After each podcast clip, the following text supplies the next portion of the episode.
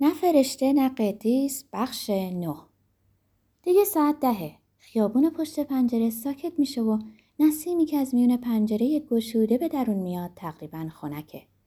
بعضی از کارای باخو گذاشتم ولی نمی‌تونم تمرکز کنم. منتظر یانا هستم ولی می‌دونم تا پیش از نیمه شب نمیاد. منتظرم که زنگ در به صدا در بیاد ولی به صدا در نمیاد. منتظرم که تلفن زنگ بزنه ولی زنگ نمی‌زنه. منتظرم پیکی با خبرهای خوش برسه اما نمی‌رسه چون هنوز راه نیفتاده. جعبه ای رو که نامه های پدرم درونه باز می‌کنم و دوباره میبندمش. اول باید کاغذهای خودم رو مرتب کنم. همیشه نامه هام از جمله نامه های اون دیوونه ناشناس و که تازگی ها تعدادشون بیشتر و بیشتر شده توی یه کارتون بزرگ میندازم که مال جارو برقی بوده. اگه این کارتون رو سر و تک کنم نامه های مشوق های قدیمیم درست روی همه اونا قرار می گیرن. هم مشوق زیاد داشتم هم کلی نامه. همیشه اول به عنوان نامه ها و بعد هم به جمله آخر نگاه می کردم. محبوبم دوستت دارم با عشق. چیزایی که در بین اینا نوشته می شد برام اهمیت دست دوم رو داشت. انقدر تعداد نامه ها زیاده که توانشو ندارم همه رو جمع و جور و مرتب کنم. تازگی عادت کردم فقط آخرین نامه ها رو توی کارتون بندازم. مثل دعوت ها، کارت های تبریک، آگهی های فوت، نامه های دوستان همجنسم، تهدیدها و کارت پستال های تعطیلات و سال نو. نامه های عاشقانه چند تا بیشتر نیست. تعدادشون به قول تنها و یگان شوهرم تقریبا برابر با مقادیر یک مجموعه توهی. وقتی من مردم یانا یا هر کس دیگری که منو در سفر آخرت مشایعت می‌کنه می‌تونه این جعبه رو توی تابوتم پرت کنه تا همراه من تومه آتیش بشه. میرم به اتاقک انباری جایی که جعبه زیر همه قفسه ها جا خوش کرده. نامه روی رو بر میدارم. معلومه دیگه یکی از همون نامه های زهرالود با حروف بزرگ چاپی نوشته شده که به طور بیمارگونه ای به سمت چپ کج و در پایین صفحه به شکل تزئینی گرد شدن. فکر می‌کنم سلام و درودش خوشایند نیست و به درد همین نوع نامه نگاری ها می‌خوره. به تو ای دختر خوک لعنتی ای قوره کوفتی ای گیاه سمی همین روزا میام و ریشتو در میارم. باید بالاخره حساب پس بدی. تو هم گریه خواهی کرد. همونطور که من گریه کردم. تو هم زاری خواهی کرد. همونطور که من در همه روزای زندگیم زاری کردم. هیچ ظرفی پیدا نخواهی کرد که برای همه اشکات به اندازه کافی جا داشته باشه. چند سطر دیگه هم از این بد و بیراه ها هست. به جای اینکه بندازمش توی توالت و سیفون رو بکشم دوباره اونو میندازم توی جعبه. هیچ نمی‌دونم در فاصله این شیش ماه گذشته چه کسی این نامه های خشن و به طور منظم برام میفرسته. شاید یه طبیعتگرای دیوونه است. خوشش میاد با نام های گیاهان و حیوانات منو سرگرم کنه. شاید این نامه از روح چارلز دوم. شاید نامه از روح نباشه. شاید نویسندش هنوز زنده باشه. شاید جایی رفته که هیچ کس اونو نمی‌شناسه. به سرعت دستم و برای نامه دیگه پیش می‌برم. نامه مختصری از پدر کوستکا که برای معالجش از من تشکر کرده. خانم جوان عزیزم، دندانهای جدید از اون دندانهای قدیمی که در تمام طول زندگیم با اونا غذا جویدم و هنوز چندتایشون باقی مونده خیلی بهتره.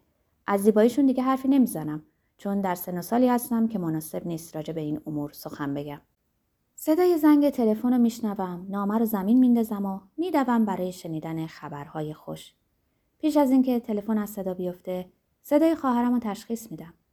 سلام عشق من همه بعد از او به خونه و مطب زنگ زدم ولی هیچ جا گیرت نیوردم. صد دفعه تا حالا بهت گفتم شنبه ها کار نمی‌کنم. ای راست میگی حتما یادم رفته. یا حواسم نبوده که شنبه است. اینجا خیلی وضع خرابه. وضع اونا همیشه خرابه. مخصوصا هر وقت فکر کنه ممکنه من ازش چیزی بخوام. اما من چیزی از اون نمی‌خوام. مامان برام نامه نوشته مثل اینکه به نظرت کمی غیرعادی نیست؟ هممون کمی غیرعادی هستیم. درسته ولی بعضی از بقیه کمی عجیب ترن. مامان گفت پشتش درد می‌کنه و نمی‌تونه چمن کوتاه کنه. مامان چمنی نداره که کوتاه کنه. داره؟ شاید می‌خواسته علفهای جلوی آپارتمان ها رو بزنه. احتیاج داره کاری کنه که حواسش از دور برش پرت کنه. آخه شوهرش مرده. منظورت باباست؟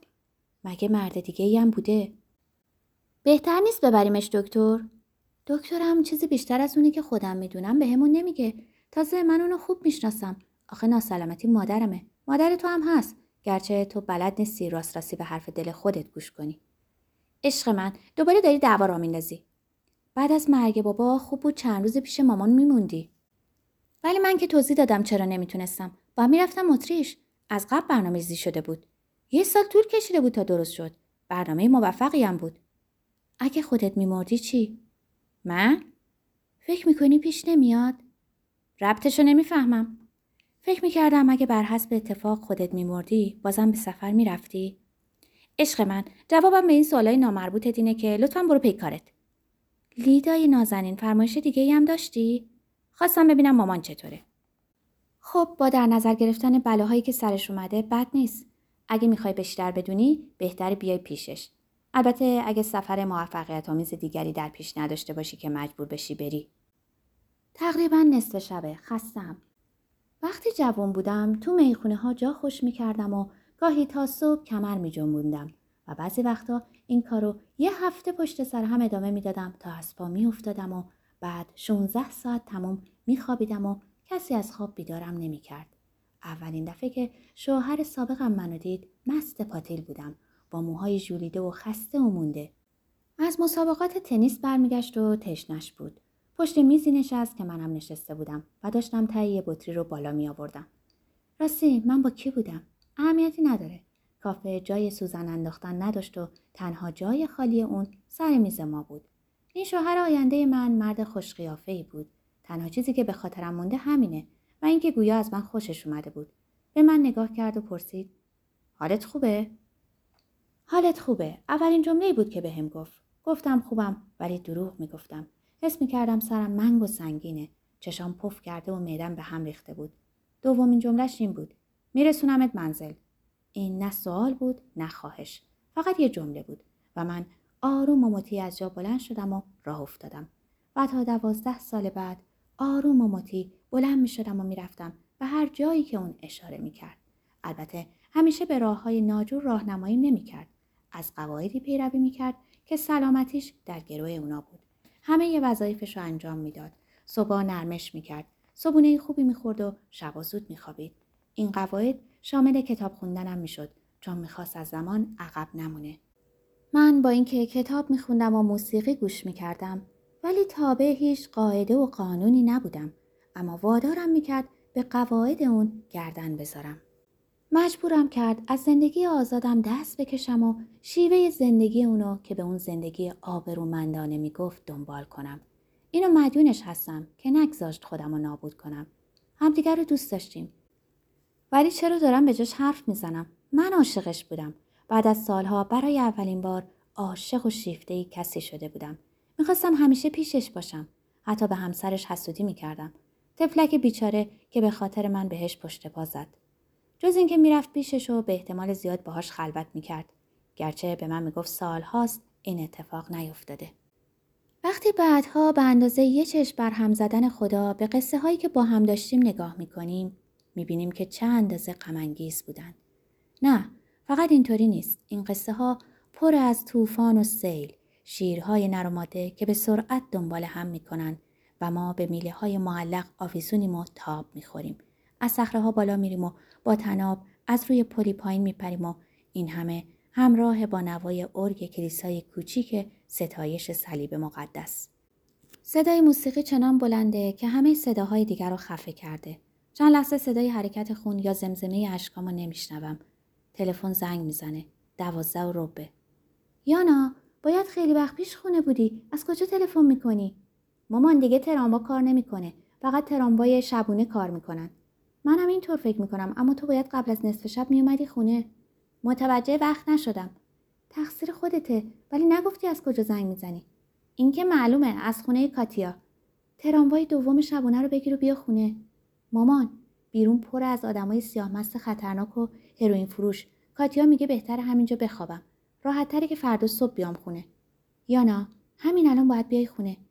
این که راستاسی بیمعنی مامان. اگه همین الانم را بیفتم دو ساعت طول می‌کشه. ولی فردا صبح توی چشم به هم زدن می‌رسم خونه. از پشت تلفن صداهای دیگری به گوش می‌رسه. صدای چند مرد با صداهای دیگه. خیلی خوب خودم میام دنبالت. ابدا نمی‌ذارم همچی کاری کنی مامان. خب حتما چیزی هم زدی. کاری به کار من نداشته باش. آدرس دقیق کاتیا رو بده. نه مامان نه. پلیسا جلوتو می‌گیرن و دهنتو بو می‌کنن فوری آدرس کاتیا رو بده به من نکنه می‌خوای از توی راهنمای تلفن پیداش کنم باشه. حالا که می‌خوای علم شنگه را بندازی میام. همین. گوشی رو گذاشت. لطف می‌کنه و میاد خونه. هنوز توی راهه ولی خدا می‌دونه از کجا داره میاد.